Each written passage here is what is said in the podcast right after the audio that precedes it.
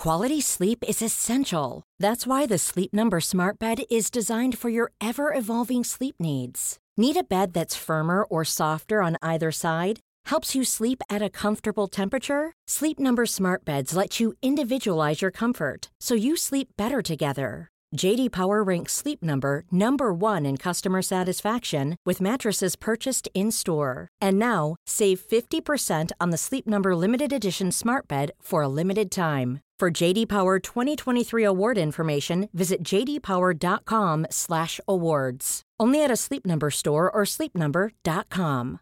Hey, I'm Ryan Reynolds. At Mint Mobile, we like to do the opposite of what Big Wireless does. They charge you a lot, we charge you a little. So naturally, when they announced they'd be raising their prices due to inflation, we decided to deflate our prices due to not hating you. That's right. We're cutting the price of Mint Unlimited from $30 a month to just $15 a month. Give it a try at mintmobile.com slash switch. $45 upfront for three months plus taxes and fees. Promote for new customers for limited time. Unlimited more than 40 gigabytes per month. Slows. Full terms at mintmobile.com.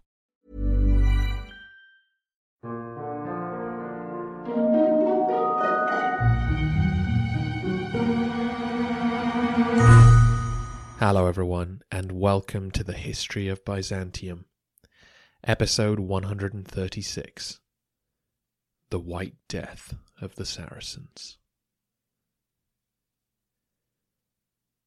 Nicephorus Phocas was born around 912 AD, the same time that Emperor Leo VI passed away. He grew up on the sprawling Phocas estates in Cappadocia and despite their loss of prominence during the reign of Romanos Lecapenus, they remained one of the leading families of the empire. Their location in the borderlands and their numerous dependents, relatives, and animals made them essential to the Byzantine military. As soon as he could balance on a horse, Nicephorus would have been taught to ride, to fight, to hunt, and to do all the other things that aristocratic outdoorsmen enjoy. Despite their wealth and status, the Phocas family did not pay others to do the hard graft for them. All of their sons were made to work and to lead armies.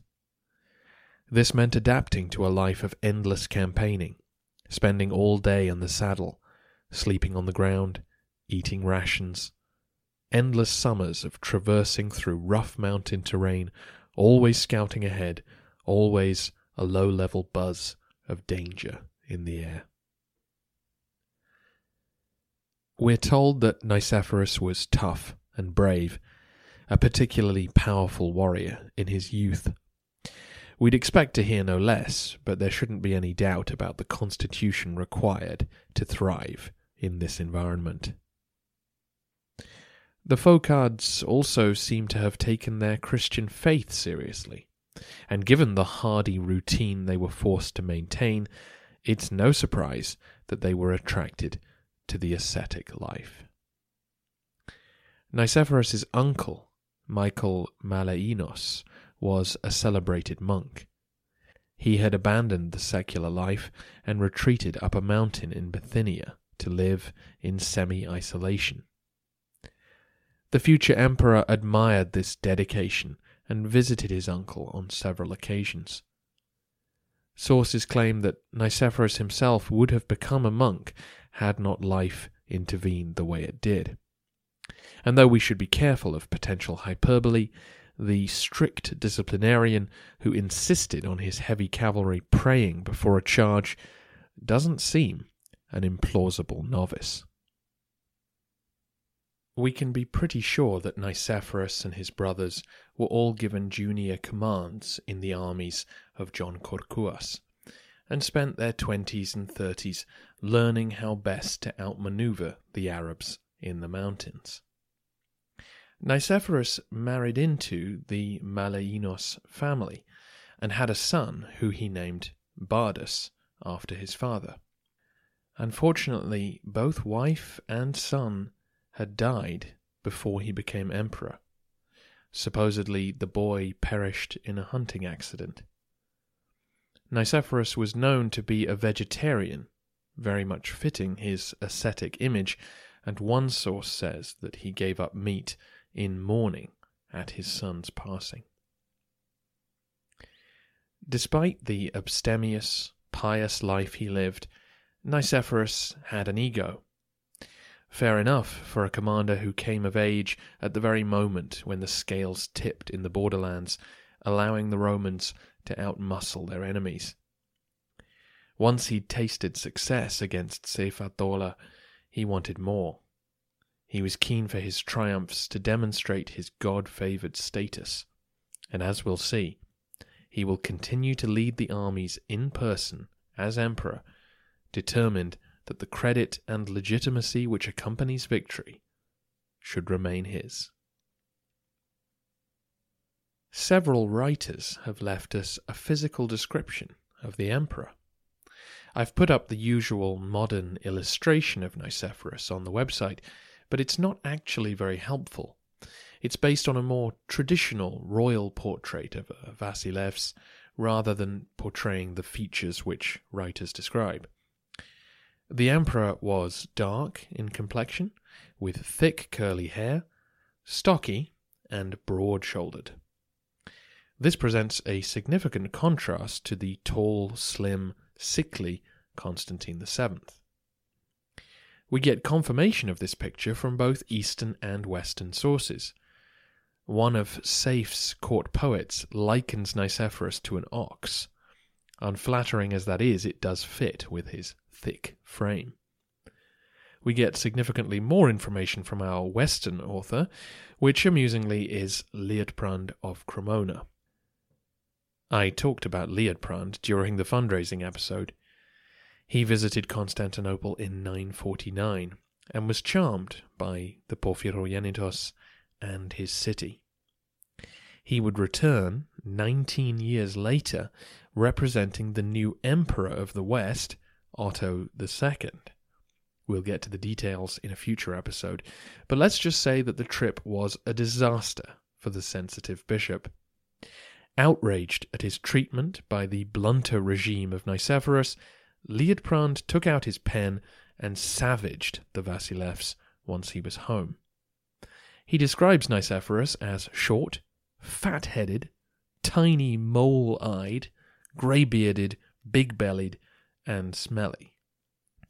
Putting this information together, we emerge with a picture of a powerfully built man, not as tall as his predecessors, and not as young as he was. But he never pretended to be born to the purple. He ascended the throne as the bringer of victory, and at the perfectly reasonable age of 51.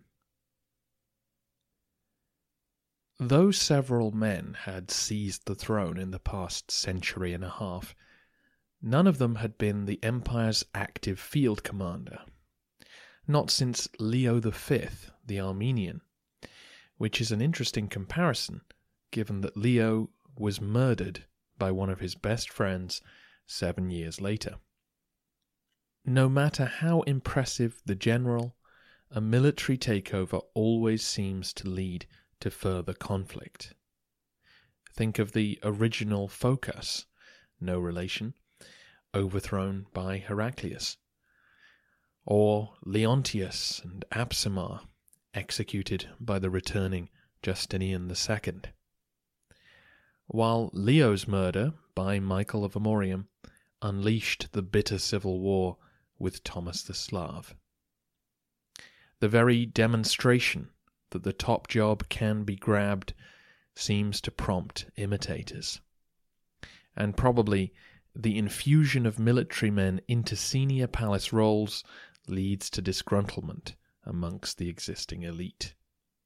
This toxic combination is one to keep an eye on. A more obvious comparison for Nicephorus' situation would, of course, be that of Romanos Lekapenos fifty years earlier. Both took control of a regency council and made themselves senior colleague to a junior Macedonian prince. And of course, both men broke with long standing Roman precedent by not getting rid of the existing imperial family. Romanus had been so accommodating on this front that his family were largely swept away when Constantine came to power. No one knew what Nicephorus's plans were. It would be a decade before young Basil could conceivably expect to inherit, so there was no real need for a decision today. Romanus had married the Porphyrogenitos to his daughter in order to provide a sense of legitimate continuity for his reign. Nicephorus was in a different position. He had no daughter to marry to the infant princes, but he was a widower, as was the Empress Theophano. The obvious way to bring the two houses together was staring everyone in the face. But objections were raised. The Patriarch Polyeuctus, always keen to protect church authority, demanded that the new emperor serve a two year period of penance for remarrying. This was, of course, deeply irritating to Nicephorus, who didn't want his public relations honeymoon soured by controversy. However, given the uproar which Leo VI's fourth marriage had caused, he could hardly dismiss his bishop's concerns. Then, even worse, someone pointed out that Nicephorus had actually stood as godfather to young Basil. In the eyes of the church, godparents had a sacred bond to the family they were spiritually supporting. To then marry the child's mother was a sin. A committee had to be formed in order to smooth this over, and the unconvincing excuse was given that it was actually Bardas, Nicephorus's father, who'd stood as godparent. It's hard for us to know what the truth was. Eventually, though, the needs of politics won out, and the couple were married in September 963, about a month after the Vasilevs' triumphal entry into the city. Modern historians question how intimate this union really was. Nicephorus's asceticism does not seem a natural fit with Theophano's more worldly reputation and not to mention the 30 year age gap between them. No children issued from the marriage, and with separate male and female quarters in the palace, it's quite possible that the two were content to be wed in name only. Thanks to his starring role in the emperor's takeover of the city, Basil Lecapenus returned to the role of Parakimomenos, that he had enjoyed under Constantine VII. This made him the chief eunuch at court with a variety of responsibilities. In terms of power, he probably ranked second to the emperor's brother Leo. He was put in charge of state finances and was heavily involved in government policy. In a rather sweet move, the elderly Bardas was given the title Caesar which technically made him next in line for the throne, but that wasn't a relevant concern. A moment that really made me laugh was Liutprand of Cremona's rude comment about Bardas. Remember that Liutprand's visit to Constantinople is five years in the future from where we are now, so at that point Bardas would have been about 90. And remember that he'd suffered a bad facial scar in battle with Seyf-ad-Dowla. So here's the Emperor's dad enjoying his soup at an imperial banquet, and Liutprand's only comment is, Ugh, he looks about a 150 years old. A final small piece of introduction. Nicephorus is, of course, almost always known as Nicephorus Phocas. Nikephoros Phocas. Whereas, of course, it would be accurate to simply call him Nicephorus II. The first being everyone's favourite logothete, who marched off to Pliska and never came back.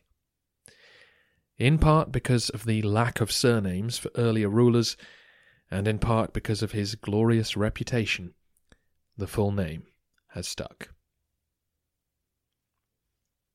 Nicephorus spent his first year in office at the capital, establishing his rule. This gets us into another interesting aspect of the usurpation. Uh, Nicephorus was, after all, the first landed magnate to become emperor since we've begun to use that term.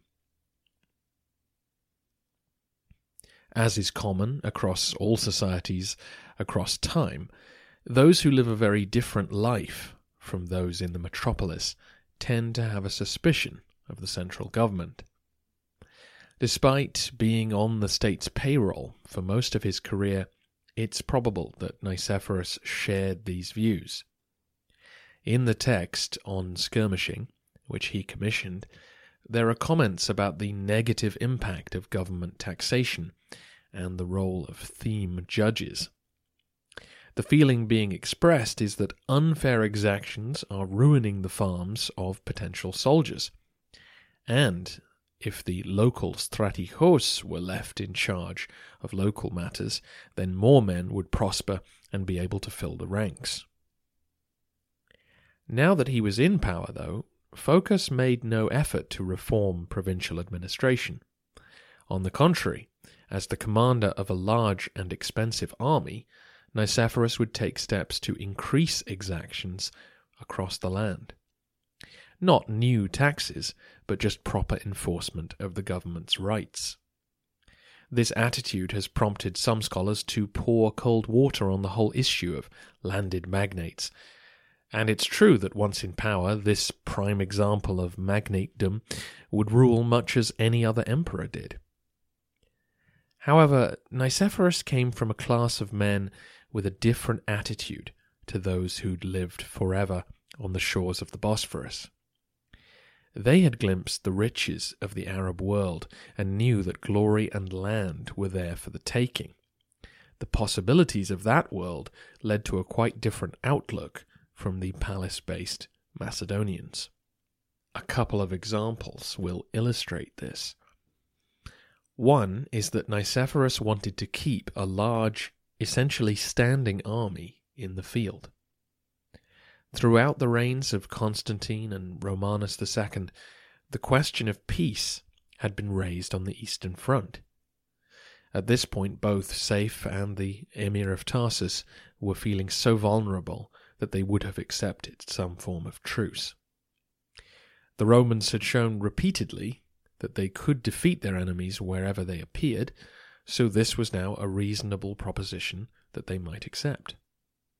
Had Romanus II lived, he would have had to consider where he wanted to draw the line. His troops now controlled the whole of the Taurus Mountains. It was a good place to stop if you were looking for one. Nicephorus had no interest in stopping there. Whether it was because of a hatred for Saif, or for the Arabs generally, or whether he believed that Byzantium would be safer with a few more conquests, or if he was greedy for land and glory, we don't know. But what we do is that the emperor had a different priority from any of those who'd come before him. He saw expansion as necessary to his rule, and that affected his policies accordingly. One could argue that Nicephorus had little choice in this. He'd been waved into the city as a conquering hero. To stop now would be a major letdown to citizens eager for more glory. Certainly his image makers went to work on this theme. An ivory reliquary made during his reign carries the following inscription Formerly, Christ gave the cross to the mighty master Constantine for his salvation.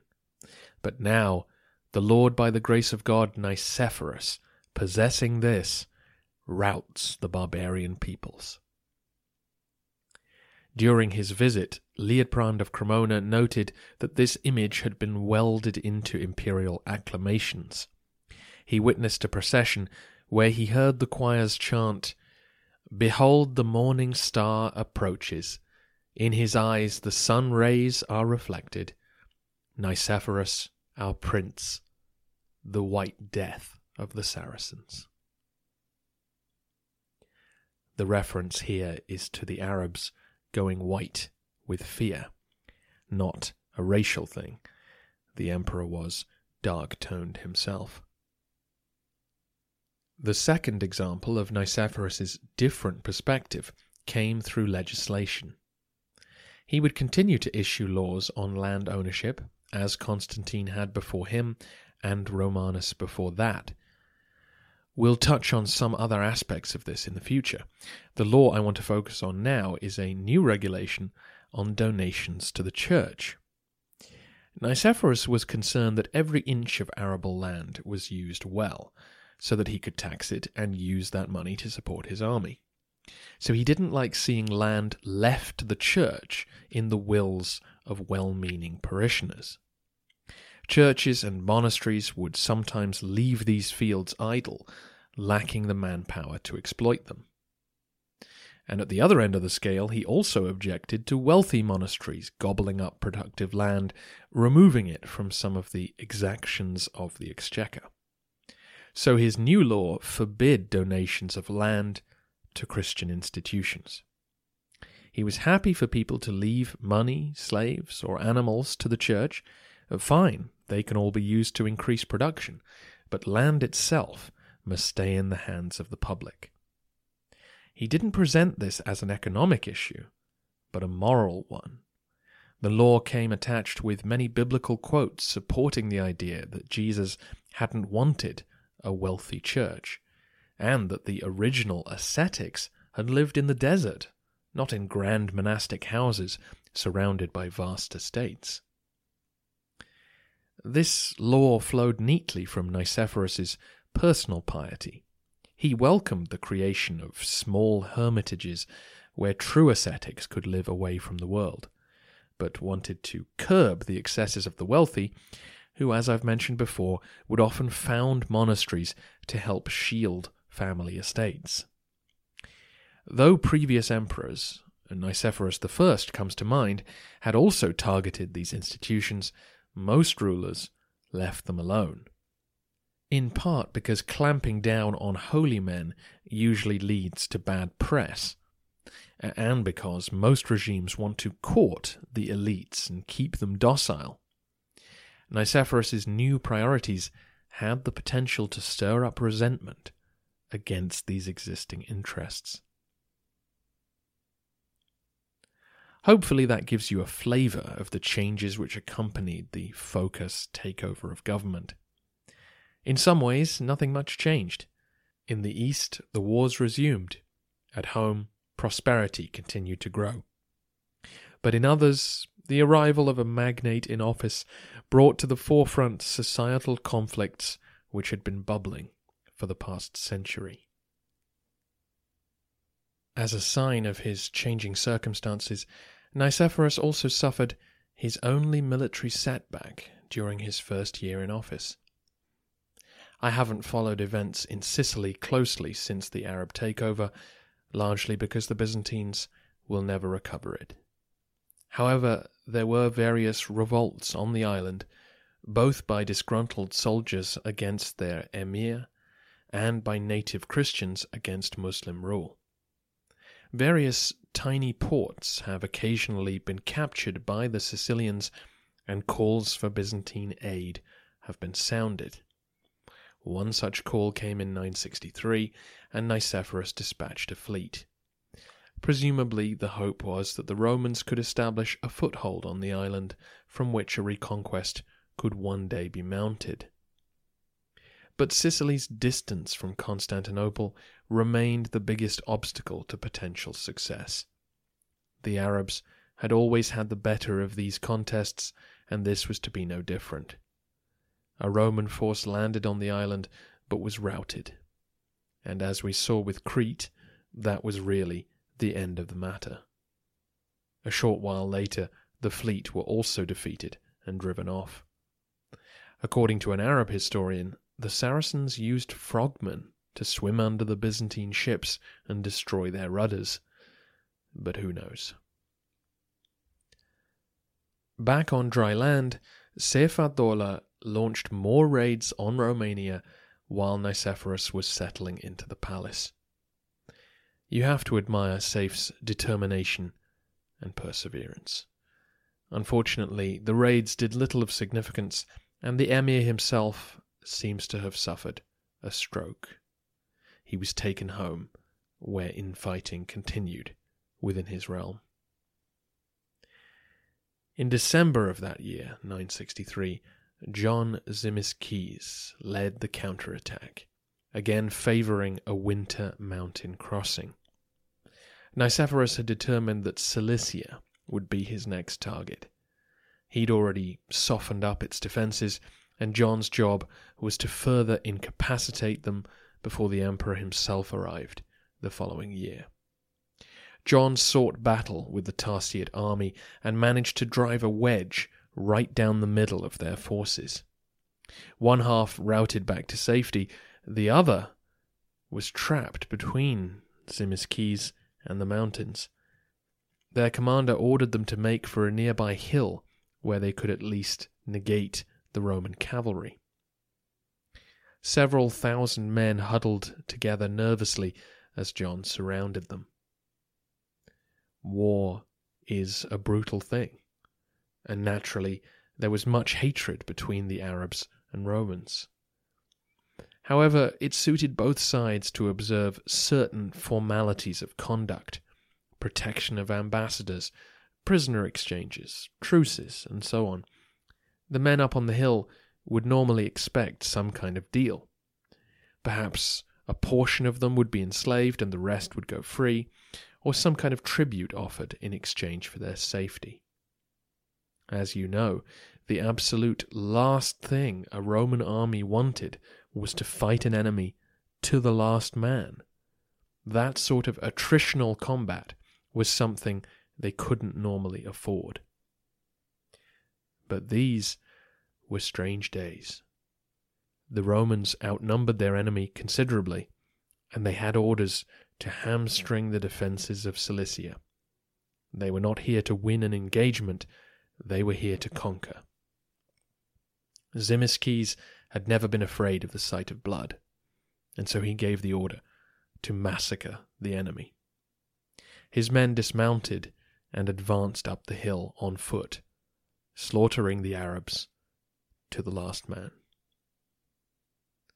John had taken the dictates of the Praecepta to their logical conclusion. There were abandoned spoils all over the nearby battlefield, which his men had been ordered to ignore. Instead, they pursued their routing enemy until they were annihilated. Sources on both sides agree this was conduct outside the bounds of normal warfare and extremely shocking the Muslim population of the nearest town actually abandoned their homes when they heard the news. They left that night and fled to Mopsuestia. According to legend, the blood of the fallen Arabs drenched the sides of the hill, and it became known as the Mountain of Blood. Zimisces marched on Mopsuestia afterwards and placed it under siege. That city and Tarsus both had major defensive walls and couldn't easily be captured. Though he stayed for three months, the domestic eventually ran out of food and had to leave. He smashed down the defenses of the city's port before departing, and everyone knew he would be back.